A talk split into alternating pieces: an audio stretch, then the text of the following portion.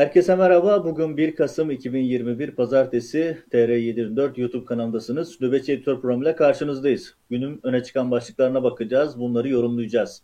Günün en flash konusu tabii ki Erdoğan. Joe Biden'la Amerika Başkanı Joe Biden'la Roma'da yaptığı görüşme. Görüşmeye dair Erdoğan'ın beraberinde yaptığı, beraberinde götürdüğü gazetecilere yaptığı açıklamalar. Buna karşı Amerika'nın verdiği cevaplar. Aradaki çelişkiler, farklı açıklamalar, birilerinin doğru söylemediği belli.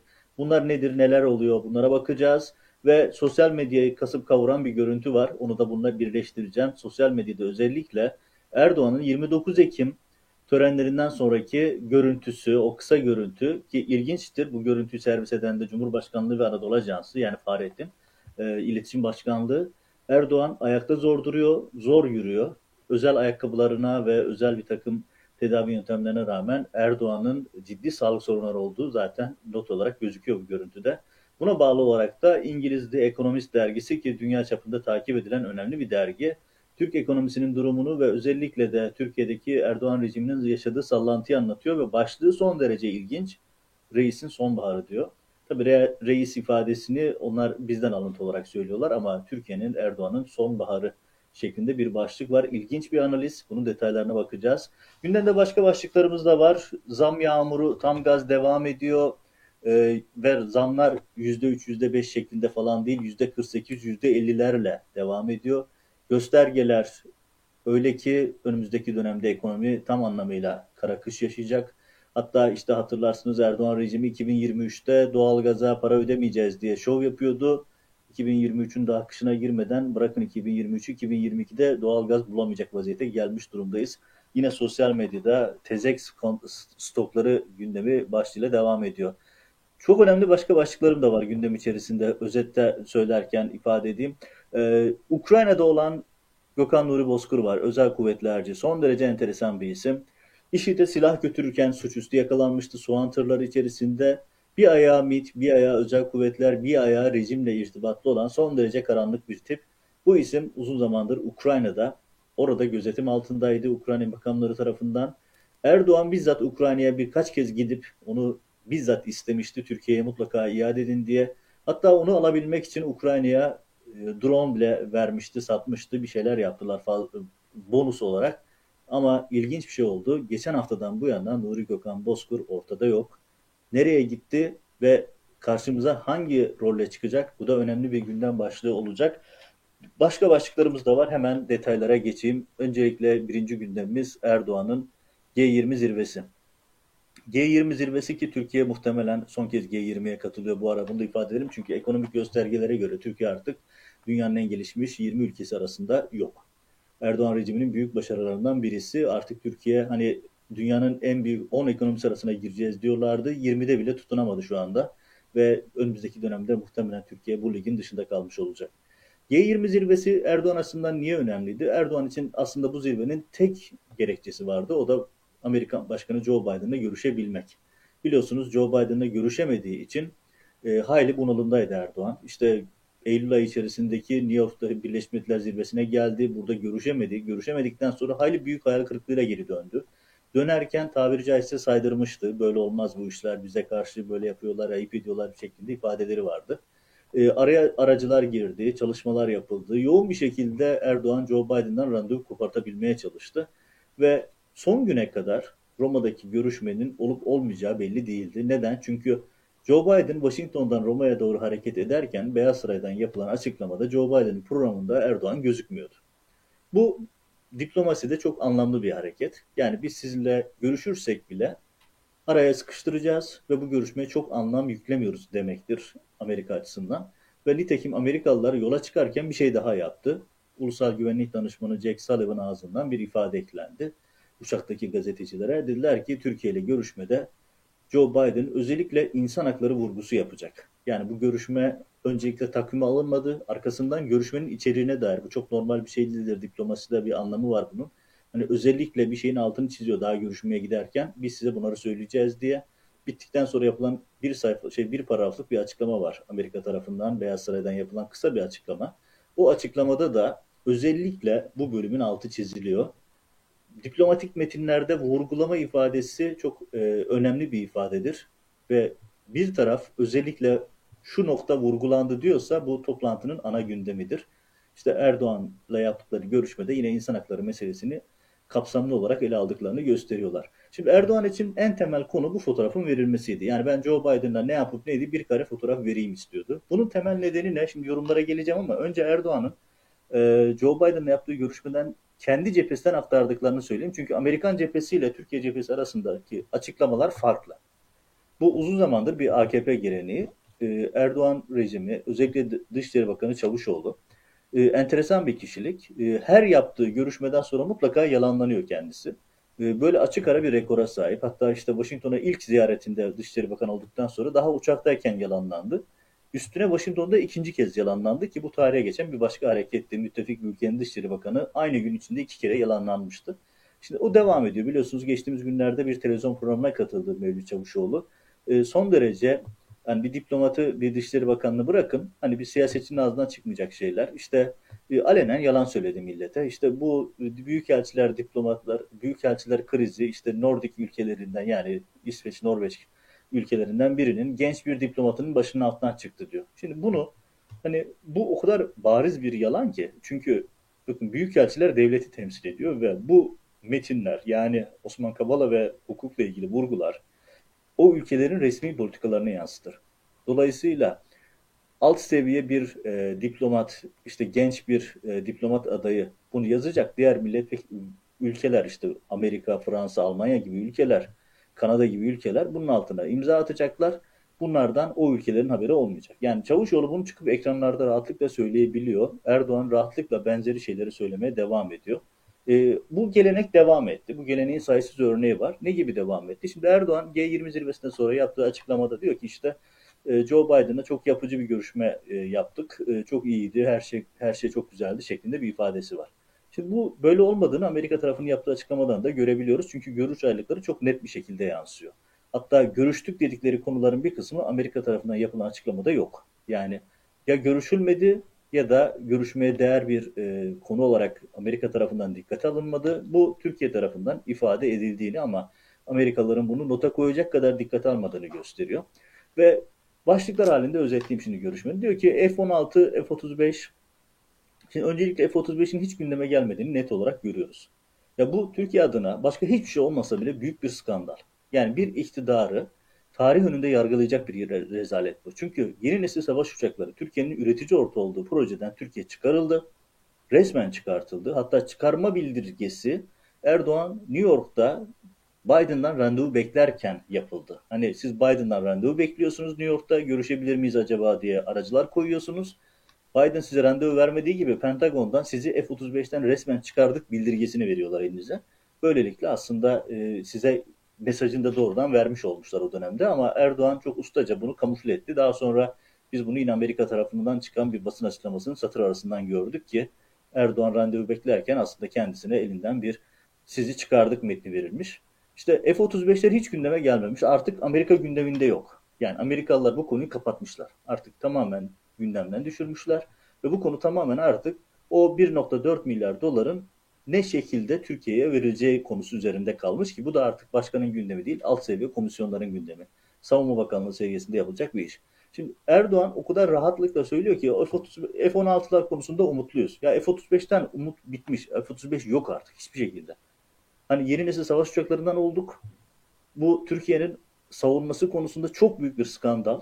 Buna dair çok sayıda video yaptık, analiz yazdık. Yani F-35'ten çıkartılmak gerçekten Türkiye'nin güvenliğini riske atan çok önemli bir skandal. Çünkü Yunanistan, İsrail, bölgemizdeki başka ülkeler bu konularda çok ciddi mesafe alırken Türkiye F-35 olmadığı gibi elindeki F-16'ları da modernize edemediği için yakında onları da uçuramayacak hale geliyor. Yani hava savunması olmayan bir Türkiye ile karşı karşıyayız. Şimdi bir realite bu. Yani en önemli noktası bu seyahatin bana göre F-35'in tamamen gündemden düşmüş olması. Hani bir ara formül arayışı falan da yok Amerika tarafında. Bu çok önemli bir noktaydı. Ve Erdoğan artık F-16'lara razı. Ama F-16'lara razı ama bunu da alamayabilir. Alması da neredeyse imkansız. Çok büyük bir e, mucize olması gerekiyor. Neden mucize olması gerekiyor? Çünkü Amerika yasaları gereğince silah satışları, özellikle bu tip büyük çaplı silah satışları Amerikan Kongresi'nin onayından geçmek zorunda. Yani başkana yetki noktada e, kongreden gelmek zorunda. Kongre deki hava son derece negatif. Son derece negatif. Hatta Joe Biden Roma'ya doğru uçarken kendisine bir mektup verildi Amerikan Senatosu'ndan Türkiye'deki insan hakları ihlalleri konusunda e, bunun Erdoğan'a ifade edilmesi gibi. Şimdi bu ne anlama geliyor? Şu anlama geliyor. Joe Biden Amerikan Kongresi'ni karşına almaz. Çünkü Amerikan Kongresi'nden getirmeyi planladığı çok önemli iç politikaya ait önemli başlıkları var. Kongrede dengeler bıçak sırtı ve böyle bir tablo içerisinde Joe Biden kongreyle kavga edip Türkiye'ye F-16 sattırır mı? Bence sattırmaz. Satmasını da çok beklememek lazım. Yani şu olabilir. Evet F-16'lar da gelmezse NATO'nun Güneydoğu kanadı çok büyük darbe görür. Ee, güvenlik zaafı olur denebilir. Hani bu yordan bir Türkiye bir politika izleyebilir ama bunun bile Joe Biden'ın kendini ortaya koyup kongredeki lobilerle savaşacağını ben çok beklemiyorum. F-16'dan bile elimiz boş dönebiliriz. Türkiye o 1.4 milyar dolarını bir şekilde alabilir. Uzun yıllara yayılabilir ama sonuçta savaş uçağı alamadığımız kesinleşti. Roma ziyaretinin bence en önemli başlıklarından birisi buydu. Bir diğer nokta şu, Erdoğan bütün seyahat boyunca özellikle de dönüş yolunda kullandığı ifadelere çok dikkat ettim. Seyahate giderken ve New York'tan dönerken son derece agresif bir dil kullanıyordu. Türkiye'de yaptığı açıklamalar son derece agresifti. Amerika ile Avrupa liderleriyle satışıyordu ama hem Roma'da hem de dönüş yolunda kullandığı ifadeler son derece mutedil. Hani acaba bir, bir çeşit yatıştırıcı mı kullanıyor diye düşünmedim değil görüntüleri izlerken ya da oku, anlattıklarını ifadeleri okurken. Çünkü son derece sakin. Hani bildiğimiz Erdoğan res çeker, kavga eder, işte haddinizi bilin der, benzeri şeyler söylerdi. Burada son derece alttan almış. YPG konusunda aynı şekilde. İşte kongre konusunda, e, F-16'lar konusunda aynı şekilde. Fransızlarla ilgili başka başlıklarda aynı şekilde. Bu da dikkat çekici. Şimdi F-16'lar ve YPG konusunda Amerika'nın tavrında bir değişiklik yok. YPG konusundaki tavır da aynı. Yani Erdoğan biz bunları ifade ettik diyor ama Amerikalılardan yorum dahi yok. Yani yorum dahi yapılmamış bu konuyla ilgili. Bu önemli bir başlık. Bir diğer görüntüsü e, önemli başlık şu. E, dediğim gibi çok mütedil bir dil kullanıyor Erdoğan. İşte çok kısa zamanda sonuç alamayabiliriz. Mecliste biliyorsunuz şöyle oluyor falan gibi açıklamaları var. Bu çok e, dikkat çekici bir nokta. Erdoğan'ın çok önemsediği bir başlık var. Onu uzun uzun anlatmış. İşte görüşme 20 dakika sürecek dediler, 40 dakika sürecek dediler, 1 saat 10 dakika sürdü diyor. Bunu çok önemsemiş. Şimdi bu klasik bir Amerikan taktiğidir. Bunu Amerikalılar çok yapar. Daha önce de çok yaptılar.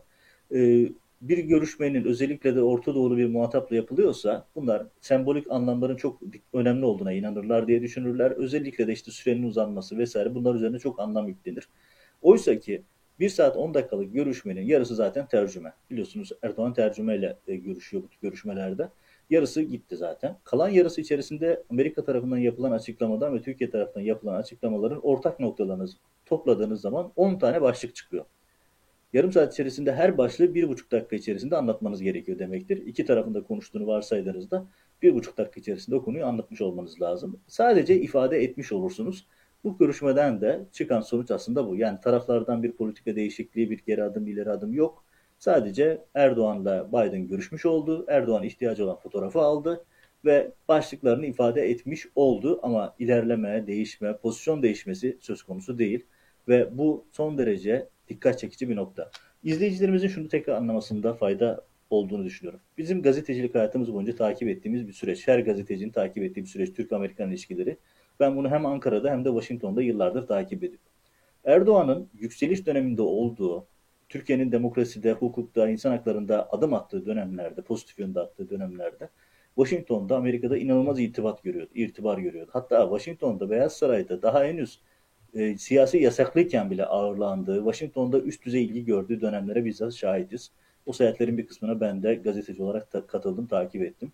Daha sonraki seyahatlerini de burada gazeteci olarak izledim. Aradaki fark dağlar kadar büyük. Yani yükselen, iyi işler yapan dönemde Erdoğan Amerika'da, Washington'da büyük itibar görüyordu. Önemli görüşmeler yapıyordu. Politikalar belirleniyordu vesaire. Bunlar üzerine çok önemli sonuçlar doğuyordu. Kötü işler yaptığı dönemde özellikle son 5 yıl içerisinde dibe vuran Türkiye'de aynı şekilde Amerika'ya da yansıyor. Zoraki, kerhen görüşmeler yapılıyor. Çünkü Türkiye'nin coğrafyası, lokasyonu önemli. Onun dışında bir önemi yok şu an görüşmenin. Ve görüşmüş olmanın dışında hiçbir beklenti yok Amerika tarafından. Çünkü S-400 konusunda değişiklik olmadığı sürece, Erdoğan'ın S-400 ile ilgili bir takım temel konularda adım atmadığı sürece, Erdoğan bu adımı atmadığı sürece Amerika'da bir yumuşama olmayacak. Çünkü Amerika bu konuda çok net tavrını koymuş vaziyette. Dolayısıyla Roma'dan çıkan başlık ne derseniz, Elde var bir fotoğraf derim başka bir şey yok. Sadece bir fotoğraf. O da neden önemli Erdoğan için? Şu açıdan önemli. Erdoğan Türkiye içerisinde güçlü olduğu dönemlerde bunu dış politikaya karşı kullanıyordu. Yani Türkiye'deki gücünü dış politikada kullanıyordu ve bunu bir nevi entegre olarak yapıyordu. Yani Türkiye'de arkasında halk var, arkasında güçlü bir destek var deyip oradan meydan okuyabiliyordu ya da o yüzden e, farklı politikalar sergileyebiliyordu. Şimdi durum tam tersi. Türkiye içerisinde hem parti TSE kayboldu, hem ekonomi çöktü, hem insan haklarında dibe vurdu. Şimdi dışarıda güçlü görünmeye çalışıyor. Dışarıda fotoğraf alıp bunu iç politikada içeride kullanmaya çalışıyor. Dolayısıyla Erdoğan'ın Biden'dan beklentisi aslında tamamen o fotoğraf karesi. Onun dışında bir beklentisi yok. E, tabii o görüntülerin başka bir boyutu daha var. O da nedir? E, Amerikan tarafının Türkiye ile olan ilişkilerinde yeni politikaları nedir? Amerika tarafı Türkiye ile kavga etmek istemiyor. Joe Biden'ın şöyle bir tarzı var.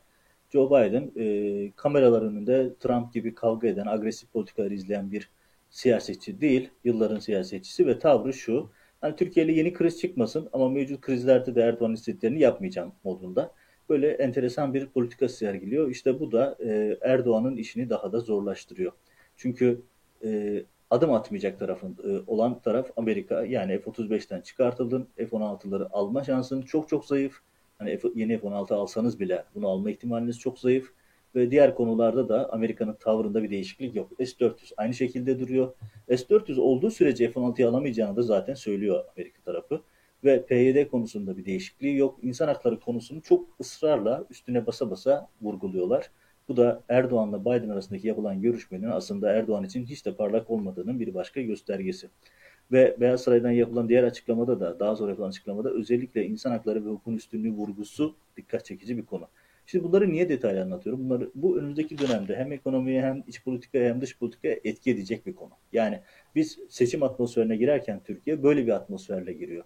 İçeride çökmüş, dışarıda itibar görmeyen bir Türkiye'den bahsediyoruz. Tablo bu kadar vahim. Ve tabii bunun yanında başka vehametler de var e, Roma zirvesinde. Mesela işte Erdoğan Macron'la görüşüyor. Biliyorsunuz Erdoğan hem Türkiye e, Biden'a hem Macron'a hem de diğer liderlere Türkiye'deyken e, hayli yüksek tonda sallıyor. Ama karşı karşıya geldiği zaman da ağzı kulaklarında ilginç bir kişilik. tabii bu çelişki dikkat çekici. Çünkü Türkiye'de bu kadar söylendiğiniz bir kişiyle karşı karşıya geldiğinizde en azından Erdoğan gibi ağzınız kulaklarınıza varmaz. Çok son derece e, dikkat çekici görüntüler veriyor Erdoğan. Macron'a da aynısını yaptı. Biden'a yaptığı gibi.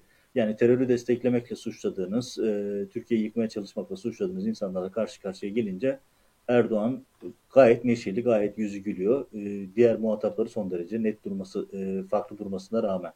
E, burada ilginç bir diyalog daha var. O da şu, Macron'la yaptığı e, görüşme. Macron'la yaptığı görüşmenin bize bakan önemli bir noktası var. O da şu. Nedir?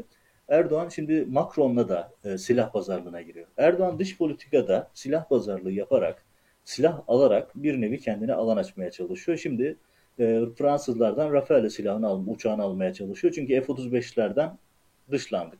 Yunanlılar Rafale silahlarını aldılar. Rafale uçakları yeni nesil e, çok etkili uçaklar ve Fransız yapımı. Türkiye şu an onu almaya çalışıyor. E, aynı şekilde başka füze alma çalışmaları da var. Yani bir şekilde Fransa'nın gönlünü Almanya'nın gönlünü silah alarak yapmaya çalışıyor Erdoğan. İşte aynı şeyi Ruslarla, Amerikalılarla yaptığı gibi. Bu kadar ekonominin kötü olduğu bir dönemde bu silah tercihleri konusu hayli tartışmalı bir başka başlık zaten. Şimdi orada tabii ilginç bir diyalog da var. Ee, Erdoğan'ın kafa yapısını göstermesi açısından ilginç. Diyor ki Erdoğan işte Fransızlar, şey Yunanlar size yalan söylüyor onların parası yok diyor. E, tabii Fransız lider şaşkın vardır diyor. Yani sonuçta başka bir ülkenin parası olup olmadığını herhalde Erdoğan'dan bilecek değiller. Ama bu da Erdoğan'ın kafa yapısını göstermesi açısından son derece ilginç. Tabi burada bir noktanın altını daha çizmek lazım. Erdoğan medyasında görme imkanınız yok ama bir detayın altını çizeyim. O da şu. Şimdi Erdoğan'ın yaptığı dönüş yolunda yaptığı açıklamada bir satır dikkat çekici bir nokta var benim önemsediğim. O da şu. E, Hazine Bakanlarımız ve Savunma Bakanlarımız görüşecek diyor. Şimdi Hazine ve Savunma Bakanlarımız görüşecek dediği zaman işin rengi değişir. Neden? Çünkü Amerika'nın Hazine Bakanlığı'nın fokus olduğu, yoğunlaştığı, çalıştığı alan yaptırımlar, İran yaptırımları, ambargonun delinmesi, ekonomik yaptırımlar ve terörün finansmanı gibi konular. Yani bizdekinden farklı bir yapılanmaları var. Ve dolayısıyla eğer bir konuya Hazine Bakanlığı dahil oluyorsa bu konuda meselenin İran yaptırımları ve Halkbank davası olduğunu değerlendirebilirsiniz. Erdoğan ya da Biden tarafından yapılan açıklamalarda Halk Bankası gündeme gelmiş gözükmüyor. Ama Hazine Bakanlığı'nın ve Savunma Bakanlığı'nın bu konularda görüşme yapacağız ifadesi, görüşmelerini de devam ettirecek ifadesi bize şu soruyu düşündürüyor. Acaba Erdoğan bu görüşmede Halkbank sorununu özellikle de geçtiğimiz günlerde Halkbank'la gibi temin süreci de bitti malum. Tekrar başlık olarak açtı mı sorusunu önemli bir hale getiriyor. Bence bu aklınızın bir tarafında bulunsun. Çünkü Erdoğan'ın Amerika ile olan görüşmelerinin temel noktası Halkbank davası ve Reza Zarrab. Biliyorsunuz Reza Zarrab da yeni hayatıyla yine ilk defa TR754 ekranlarında size aktarmıştık. Aaron Goldsmith olarak yeni hayatında devam ediyor. Bu son derece önemli, son derece dikkat çekici bir ayrıntı. Çünkü Amerikan Hazine Bakanlığı dediğim gibi uzmanlık alanı, yoğunlaşma alanı bizden farklı. Özellikle yaptırımlar, İran ambargosu ve e, terörün finansmanı gibi konularda yoğun olarak çalışıyorlar. Ve orada ilginç bir nokta, bu noktanın altını çizelim. Ve bu noktadan bir başka skandala devam edelim. Şimdi Erdoğan'ın adı artık skandallarla anıldığı için sürekli her gittiği yerde mutlaka olay çıkardığından, korumaları, şoförleri, kendi ekibi kavga çıkarttığından bir şekilde dünya medyasına konu oluyorlar. Şimdi Erdoğan Roma'dan sonra Glasgow'a gidecekti İskoçya'ya. Orada da Dünya İklim Zirvesi var. Erdoğan gitmedi. Tabii son derece dikkat çekici bir durum. Neden? Çünkü Erdoğan dünya liderleriyle fotoğraf vermeye, o fotoğrafları iç politikada kullanmaya çok önem veriyor. Çünkü ekonomi içeride çok ciddi sıkıntı yaşıyor. Dışarıdan desteğe ihtiyacı var. Yani normal şartlarda Erdoğan böyle bir fırsatı kaçırmaz. Ama burada gitmedi. Gitmemesiyle ilgili açıklama da işte özellikle de saray medyasından sızdırılan açıklamalarda da işte bizim güvenlik standartlarımızı sağlamadılar. Biz de o yüzden gitmedik şeklinde bir açıklama var. Bu doğru değil. Neden değil? Birkaç noktayla doğru değil. Birincisi şu. Şimdi Erdoğan için e, temel nokta Biden'la görüşüp o fotoğrafı almaktı. Zaten G20'ye de Glasgow'daki temel motivasyonu buydu. Onu aldı. Yani artık ihtiyacım yok modunda. Bu önemli bir nokta. İkinci nokta şu.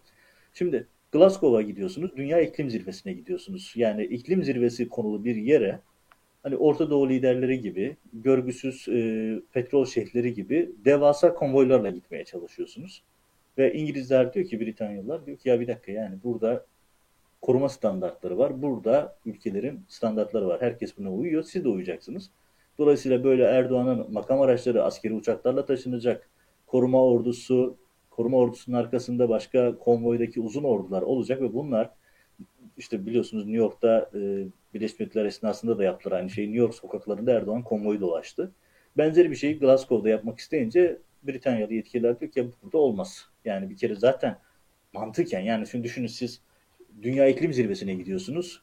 E, Katar yakıtların azaltılması, işte elektrik ya da işte çevreci şeyler konuşacaksınız.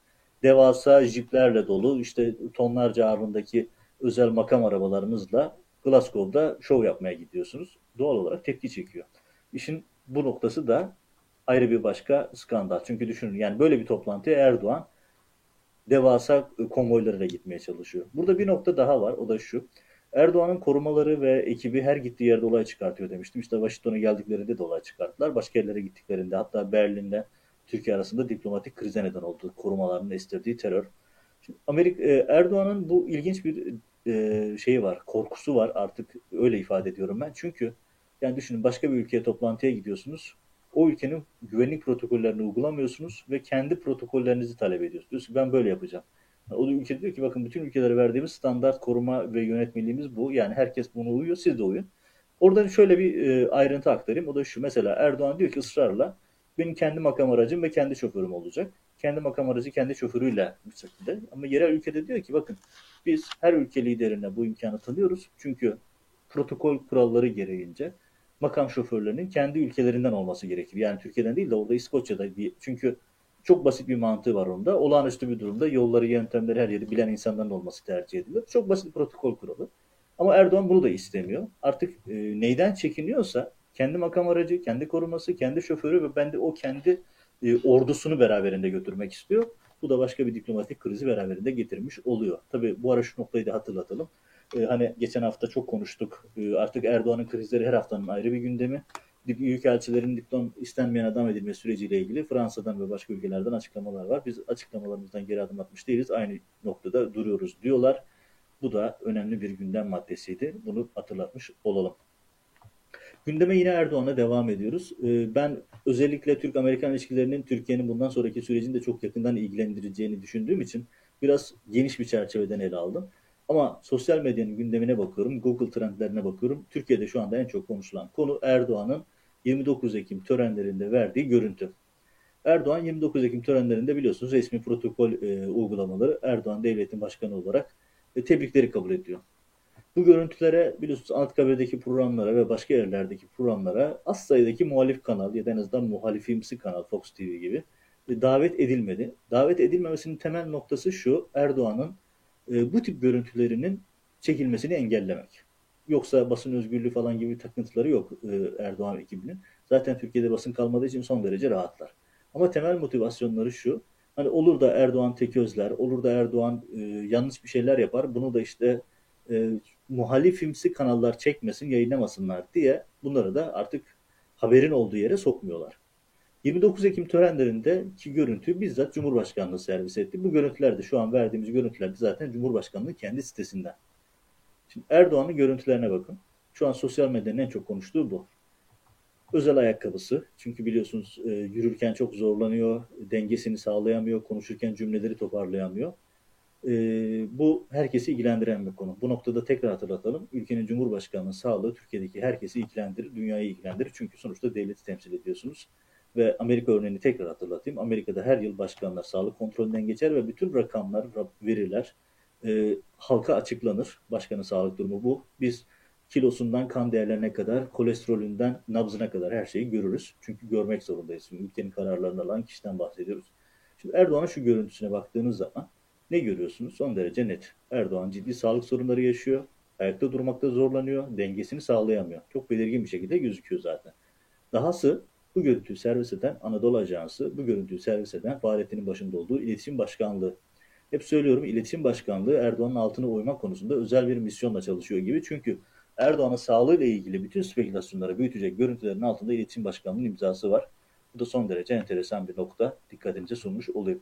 Şimdi bu görüntü tabii ki çok anlamlı. Neden? Çünkü Erdoğan'ın döneminin sona geldiği, Erdoğan'ın döneminin e, bitmekte olduğunu göstermesi açısından son derece önemli. Çünkü Erdoğan'ın artık e, yani 2023'ü görüp görmeyeceği belli değil. Artı 2023'ü görse bile o seçimi kazanamayacağı konusundaki şey giderek e, tablo giderek tersine dönüyor. Bugüne kadar girdiği seçimleri kazanan en azından son bir iki seçimde şaibe olsa bile öncekilerde rahat kazanan Erdoğan bir şekilde bugüne kadar götürüyordu. Ama artık Erdoğan döneminin sona erdiği, sona ermekte olduğu algısı giderek yerleşiyor. Bu noktada The Economist'in, İngilizlerin e, ne dediğine bakılan önemli yayın organlarından birisinin bir yorumu, analizi var. E, ilginç bir analiz. Ben özellikle içeriğinden ziyade başlığına takıldım. E, yani şöyle Türkçe'ye şöyle tercüme edelim. Reisin sonbaharı. Yani tahttaki sonbahar. E, patriarklık yani şöyle ifade edeyim. Reisin sonbaharı en güzel ifade olur Türkçe ifadeyle. Reisin sonbaharı demişler ve ekonomideki çöküş, diplomasideki çöküş, siyasetteki çöküşü anlatırken bu başlığı dikkat çekmişler. Şimdi bu başlığın üzerine Erdoğan'ın ayakta duramayan görüntüsünü eklerseniz bunun ne anlama geldiğini daha da iyi görmüş olursunuz. Bu görüntü şu an sosyal medyanın e, bir numaralı gündemi. Bu açıdan dikkatinize sunmuş olalım. E, Erdoğan'ın sağlık sorunları yaşıyor olması, gele ve bundan sonraki döneme dair e, çok ciddi belirsizlikler yaşıyor olması ekonomiden bürokrasiye herkesi doğrudan etkiliyor. Şimdi ona dair başka haberlerde sunacağım. Çünkü hep söylüyorum bürokrasi rüzgarı çok iyi koklar. Eğer Erdoğan döneminin sonu geldiğine inanırsa bürokrasi tavrını hemen o yönde kor ve bunun örneklerini de biz son günlerde zaten çok belirgin görmeye başladık. Erdoğan'ın altındaki halının kaymakta olduğu daha net gözüküyor. Bu açıdan da bu görüntüyü de gündemimize sunmuş olalım. Bu noktada e, bir haber at, e, araya bir haber ekleyeyim. O da şu. Cem Küçük biliyorsunuz kendisi gazetecilikten çok tetikçilik yapmasıyla meşhur. İstihbarat örgütüne yakınlığıyla biliniyor. Zaten bunu saklamıyor. Kendisi ifade ediyor. Eskiden gazetecilerin istihbarata yakın olması utanılacak bir şeydi. Gazeteciler bunu özellikle anlatmaz saklardı. Hatta ortaya çıkarsa bile utancından bir daha medya piyasasına çıkmazdı. Ama Erdoğan rejimiyle birlikte çok şey değişti. İşte onlardan biri de bu. Şimdi rejimin gazetecileri saraya saraya ve MIT'e yakın olmakla övünüyorlar. Ve MIT'in basın sözcüsü gibi davranıyorlar. İşte onlardan biri de Cem Küçük. Cem Küçük, e, HDP milletvekilleri Hüda Kaya ve Ömer Faruk Gergerlioğlu'la ilgili çok yakışıksız bir yazı yazmıştı. Onunla ilgili ilgili milletvekilleri suç duyurusunda bulununca Cem Küçük kendisine dava açılmasına içerlemiş. Fena halde içerlemiş. Böyle bir şey nasıl olur diyor. Ve diyor ki işte nasıl olsa Erdoğan gidiyor diye siz de pozisyon alıyorsunuz diyor. İşte az önce bahsettiğim görüntünün yansımaları bu şekilde oluyor. Erdoğan döneminin bittiğini gören herkes yeni pozisyona göre yeni döneme göre pozisyon alıyor. Bu arada Cem Küçük konusunda şu hatırlatmayı da yapalım. Cem Küçük'ün zaten bu kadar pervasız olması, bu e, hayasız yazıları yazmasının temel noktası da işte zaten bu saraya ve MIT'e güvenmesi ama aynı zamanda yargının da kendine dokunmayacağını bilmesiydi. Çünkü öyle yazılar, öyle hakaretler yazıyordu ki bu yazıların normal şartlar içerisinde davalık olması kaçınılmaz ve ceza alması kaçınılmazdı. Ama bugüne kadar almadı. Hatta bir dava konusu da benim bireysel yaşadığım bir örnekti. Benimle ilgili yüzde yüz bir yalan yazı yazdı. Ben de dava açmıştım. O zaman tabii 15 Temmuz falan olmamıştı henüz. Ve dava sonucunda mahkeme dedi ki evet Cem Küçük'ün yazdığı yalandır. Doğru değildir. Böyle bir iddia belgelenememiştir. Ama ceza almasına da gerek yoktur diye bir mahkeme kararı verdi. Benim avukatımın o dönem avukatım vardı. İfadesi şuydu. Hakimin kararı açıklarken sesi titriyordu dedi. Artık kim neyle tehdit etmişse e, evet Cem Küçük yalan yazmıştır ama verdiği kararın da bir tazminat cezasını hani benim lehime bir tazminata da hükmetmeye gerek yoktur şeklinde garip bir karar vermişti. Bu örneği de arada hatırlatmış olayım. Yani Cem Küçük o dönemin e, o e, pervasızlığın devam edeceğini düşünüyordu ama yanılıyor. İşte Erdoğan sallantıya girdikten sonra bürokrasi de hemen kendi ayarlarına geri dönüyor. Bu bunların ve Cem Küçük tarzı kişilerin kulaklarına küp olması gereken önemli bir nokta. Bunu da hatırlatmış olalım.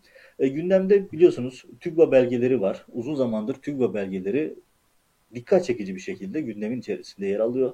Ve son skandal biliyorsunuz TÜGVA e, denen yapı Türkiye Gençlik Vakfı Bilal Erdoğan'ın başkanında Erdoğan'ın himayesindeki bir vakıf ve temel hedefi Erdoğan'ın devlet kadrolarını kendi yandaşlarına dağıtması. Bu noktada şunun altını tekrar çizelim. Özellikle bir takım çevrelerde işte bu paralel devlet yapılanması vesaire gibi bir benzetmeyle konu e, Gülen cemaatiyle kıyaslanıyor. Çok yanlış bir kıyaslama. Neden? Çünkü Türk TÜGVA dediğiniz yapı şöyle ifade edelim. Erdoğan'ın sağ kolu sol kolu olduğunu varsayın. TÜGVA o kollardan bir tanesi. Yani rejimin zaten parçası. Dolayısıyla herhangi bir şekilde paralel falan değil, devletin kendisi.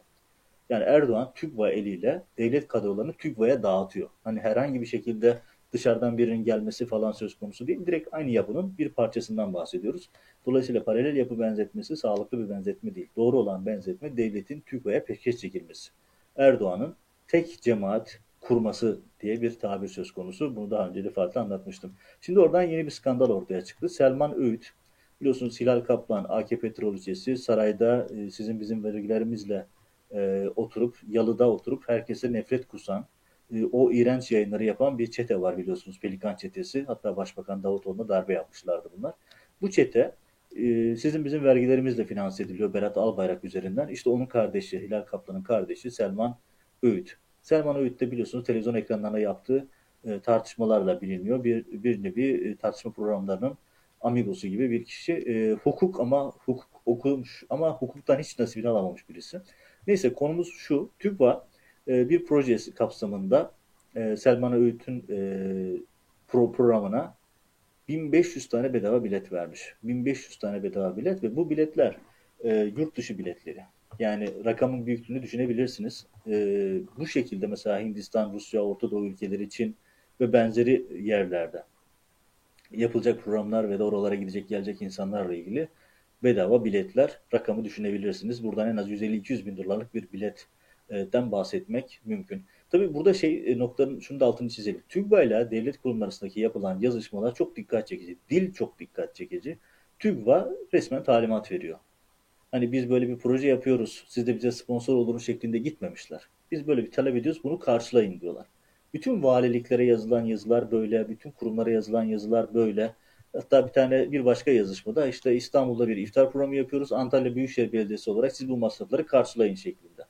Yani böyle bir hani bu tip hareketler bir sivil toplum hareketi kendi imkanlarıyla kendi ekonomik gelirlerini üretip modellemelerini yapıp oradan bir takım aktiviteler yapar. Burada öyle bir şey yok. TÜGVA direkt olarak devletten hazinesine bağlanmış oradan bütün programlarını yapıyor.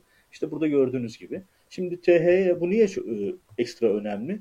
THY halka açık bir şirket. THY hissedarların hepsinin e, kaybedilmiş parası söz konusu. Böyle e, yapılan yolsuzluklar söz konusu. Bu da onu göstermesi açısından önemli. Tabi burada şunu da dikkat çekelim. Erdoğan rejimi Orta Doğu uzmanı ya da işte bölge uzmanı adı altında bir e, proje başlattı. Yandaşlarını yurt dışına gönderme projesiydi bu.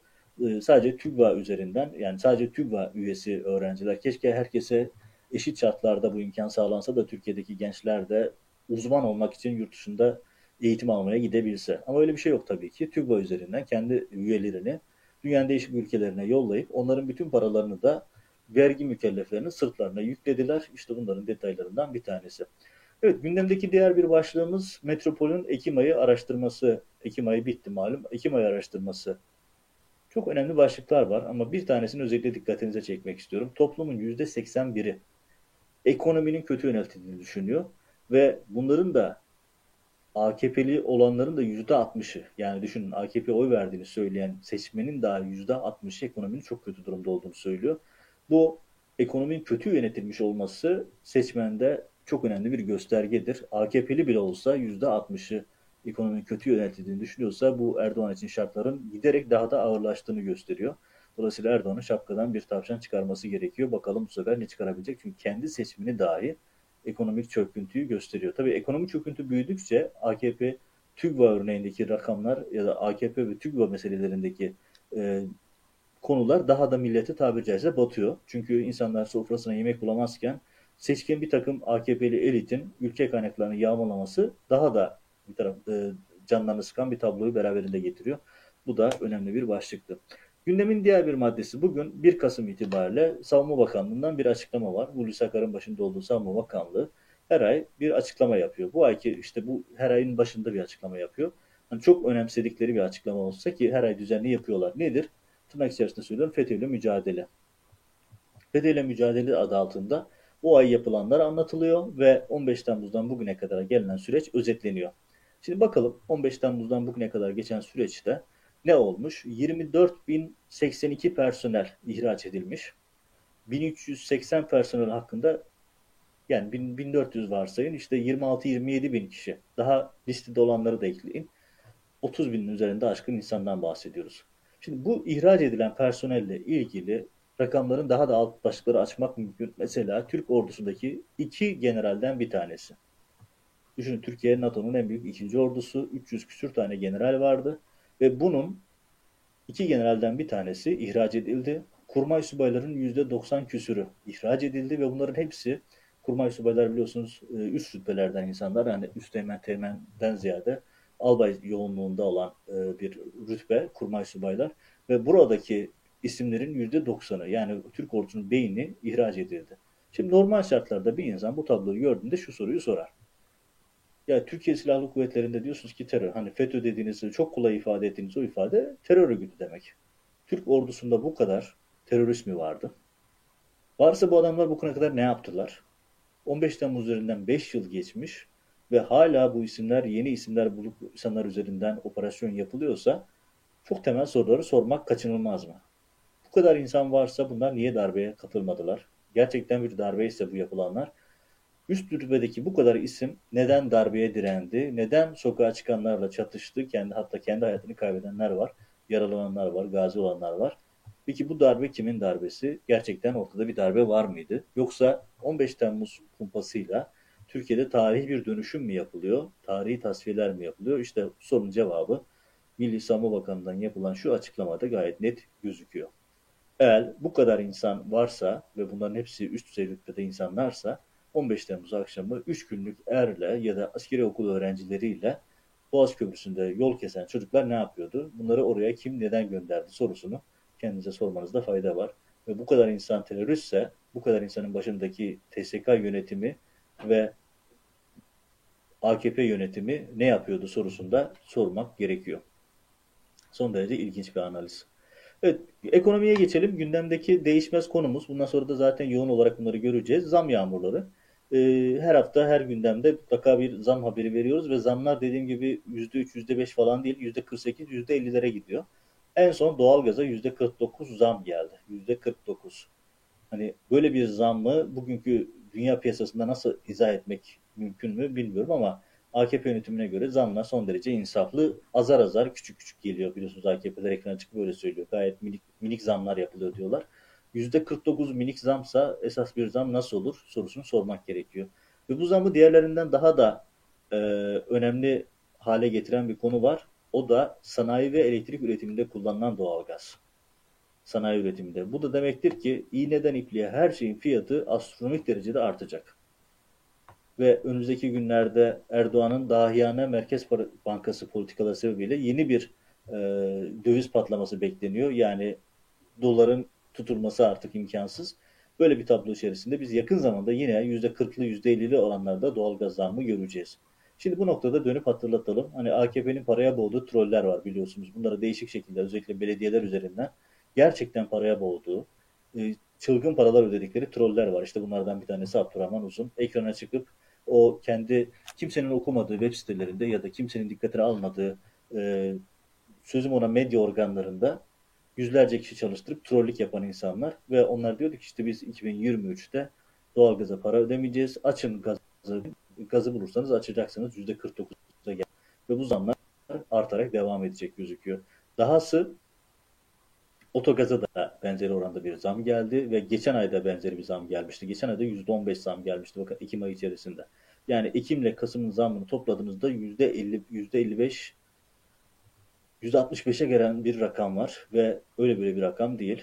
Doğalgaza da yine LPG'ye de zam geliyor ve birkaç gün içerisinde herhalde bizim bu hafta içindeki diğer nöbetçi editör arkadaşlar da mutlaka size bir petrol zammı haberi ulaştırırlar. O da kaçınılmaz olarak önümüze gelir diye ifade edelim. E, gün Türkiye realitesini gösterme açısından önemli, önem verdiğim bir başka haberle devam edelim. O da nedir? O da e, ağır polisliği. Ağır polisliği nedir? Sedat Peker'in e, tanımladığı bir şey. Uyuşturucuya, suça, her türlü illegaliteye bulaşmış insanlar e, 15 Temmuz'dan ve özellikle 17-25 Aralık'tan sonra tasfiye edilen e, işini doğru düzgün yapan namuslu insanların yerine bunlar dolduruldu biliyorsunuz ve bunlar her gün her yerde suç işliyorlar. İşte onlardan bir tanesi. Uyuşturucuyla mücadele için ödül alan bir polis 25 kilo eroinle yakalandı ve Cumhur Acarca adı da onu da ifade edelim. Polis memuru 25 kilo eroinle yakalandı. Yakalanırken de e, kaçmaya çalışırken de 3 polisi yaraladı.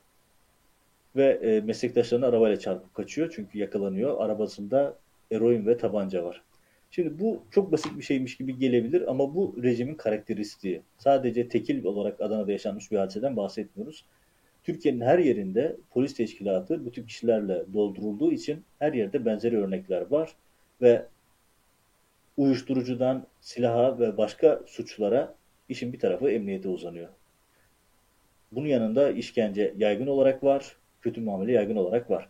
Hani Sedat Peker'in düşünün mafyanın şikayet ettiği bir polislik var. Hani mafya polislikten şikayet eder doğru ama mafyanın şikayet noktası e, sadece polislik değil. İşkence, kötü muamele ve her türlü illegalite. Mafyanın polisleşmesi, polisin mafyalaşması gibi bir durum söz konusu. Düşünün mafya polisin mafyalaşmasından şikayet ediyor. Erdoğan rejiminin getirdiği noktayı göstermesi açısından önemli. Bağlantılı bir haber hatırla, e, ekleyeyim hemen. Belki bazı izleyicilerimizin farkına bile varmamıştır çünkü medyada çok yer almadı. E, Devlet Bahçeli'nin kahraman olarak tanımladığı bir suç örgütü liderimiz var biliyorsunuz. Kürşat Yılmaz. Hani Alaaddin Çakıcı'yı çıkardılar törenlerle, büyük bir coşkuyla, çakarlı arabalarla e, dünyayı e, sivil hayata çıkardılar ve Erdoğan tarafından kendisi mafyaya kayım olarak atanmıştı. Benzeri bir örneği yine yaşandı. Kürşat Yılmaz. O da önemli bir mafya lideri. E, Türkiye'nin önemli bir bölümünde ağırlı olan bir mafya lideri. Kendisi e, bir şekilde cezaevinden çıkartıldı. Tuhaf bir matematik hesabı yapıldı. Yargılaması yeniden değiştirildi. 60 küsür yıl hapis cezası almasına rağmen e, büyük kısmı affedildi cezaların değiştirildi. Yattığı süre dendi, şöyle dendi, böyle dendi matematik oyunları ve kendisi çıkartıldı. Çıkartıldıktan sonra ilk fotoğrafında MHP'li Kocaeli İl Başka, Başkanı'yla e, Aydın Ünlü'yle verdi. E, bu da rejimin sembol hareketlerinden bir tanesi. Gazeteciyseniz, bizim gazeteci meslektaşlarımız, akademisyenler, Sedat Leşiner gibi isimler, Mustafa Ünal gibi gazeteciler, çok sayıda isim cezaevinde çürütülürken mafya özel matematik oyunlarıyla, özel aflarla serbest bırakılıyor ve en üst düzeyde ağırlanıyor. İşte bunlardan bir tanesi de Kürşat Yılmaz. Rejimin karakteristiğini göstermesi açısından önemli. Gündemde iki başlığım kaldı. Daha fazla uzatmadan gündemi toparlayayım. Bir tanesi Nuri Bozkur, Gökhan Nuri Bozkur. Kendisi özel kuvvetlerci, bir ayağı MİT'te olan bir isim ve Ukrayna'daydı. E, eşi Ukraynalıydı. Kendisi işi de silah satarken suçüstü yakalanmış bir isim. 2005'lerde Ankara merkezli Sauna operasyonu. Hani bugünlerde kasetleri çok konuşuyoruz ya. Aslında bu tip kaset işlerinin merkezi, kaynağı o Sauna operasyonuydu. Sauna'ya koydukları kameralarla siyasilere, bürokratlara şantaj yapan, oradan gelir elde eden bir örgütün içerisinden çıkmıştı Nuri Bozkır. özel kuvvetlerci, her türlü illegalitenin içinde olan bir isimdi. Ve bu isim Ukrayna'daydı. Erdoğan Ukrayna'dan onu alabilmek için bizzat devreye girdi. Defaatle Ukrayna'ya gitti. Ukrayna liderini Türkiye'de ağırladı. Bonuslar verdi, dronlar verdi. Her şeyi yaptı. Israrla Nuri Bozkır'ı istiyorum dedi. Ama olmadı. Nuri Bozkır Türkiye'ye iade edilmediği gibi şu an nerede olduğu da belli değil. Ukrayna'da değil. Bazı duyumlara göre şu anda Avrupa içerisinde bir sahte pasaportla Avrupa'ya geçtiği yönünde bilgiler var. Ama Nuri Bozkur'un arşivinin çok güçlü olduğunu, sürece ve Nuri Bozkur'a yakın çevrelerin edindiğim bilgiye göre arşivi çok geniş, elinde çok önemli bilgiler, belgeler var ve bu kadar önemli bir isim şu an ortada yok. Bu noktada bir soru bırakarak e, gündeme dikkatinize çekeyim. Acaba Nuri Bozkur Amerika'ya gelip tıpkı Reza Zarrab ya da şu an Avusturya'da tutuklu bulunan Sezgin Baran Korkmaz gibi elindeki bilgileri, belgeleri, Erdoğan rejiminin işlediği suçları Amerikalı makamlarla paylaşır mı? Bence kafanızın bir tarafında durması gereken önemli bir gündem maddesi. Bu konuyu da takip etmeye devam edeceğiz. Son başlığım siyasetin gündeminden bir başlık. Onu da e, hatırlatarak e, gündemi kapatayım.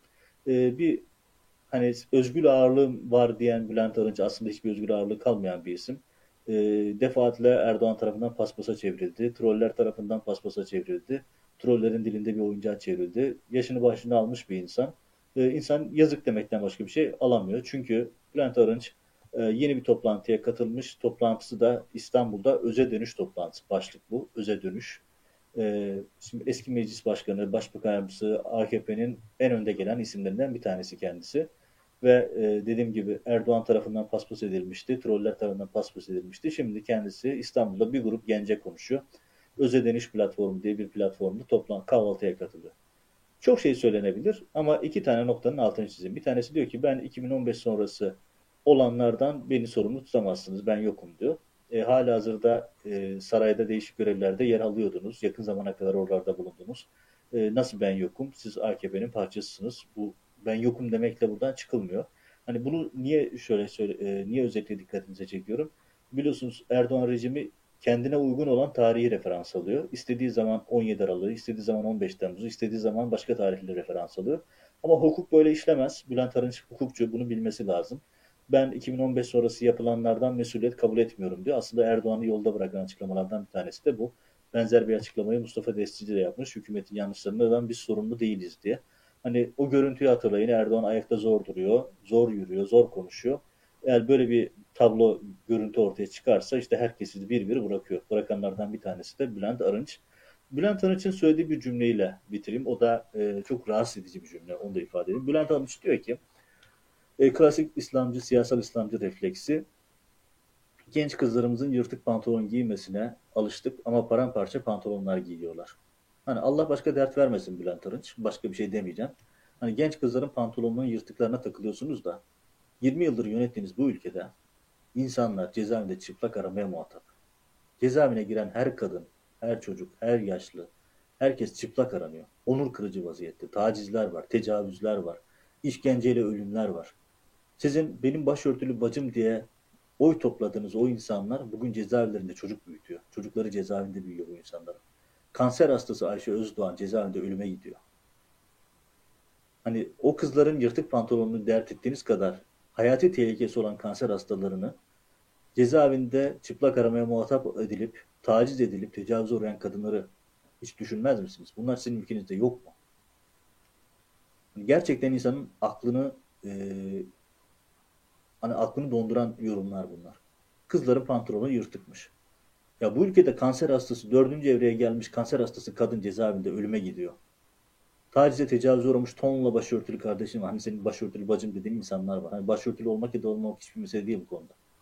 Cezaevinde uğramış, bu kadar tacize uğramış, tecavüze uğramış, kötü muameleye muhatap kalmış insanlar var. Bunlar sizin ülkenizde. Bunları görmüyorsunuz. Bunlardan hepsini kulak tıkıyorsunuz. Dönüyorsunuz kızların pantolonu yırtıktı. Hani Allah başka dert vermesin size diyelim. Başka bir şey diyemeyelim. Çünkü bu kadar absürt bir yoruma karşı oturup başka daha üzerine çok fazla laf söylemede gerek yok. İşkenceyle insanların öldüğü bir ülkedesiniz ve siz bu ülkeyi 20 yıldır yönetiyorsunuz. Kanser hastalarının cezaevinde ölüme gittiği bir ülke. Ama Bülent Bey'in gündemi kızların yırtık pantolonu. Ayrıca size ne kızların yırtık pantolonundan? İsteyen istediğini giyer, siz niye karışıyorsunuz? Evet, 1 Kasım 2021 TR724 Nöbetçi Editör programında benim seçtiğim gündemler, buna başlıklar buydu. Gündemin en flash konusu Erdoğan'ın Biden'la yaptığı görüşme ve bu görüşmeden çıkan tablo. Aslında tablonun özetini The Economist, İngilizlerin ünlü ekonomi dergisi, politika dergisi atmış. Reis'in sonbaharı. Evet, üzerine bir de Erdoğan'ın ayakta zor durduğu derseniz günün manşeti atılmış oluyor. Reis'in sonbaharı. Evet, yeni yayınlarda görüşmek üzere.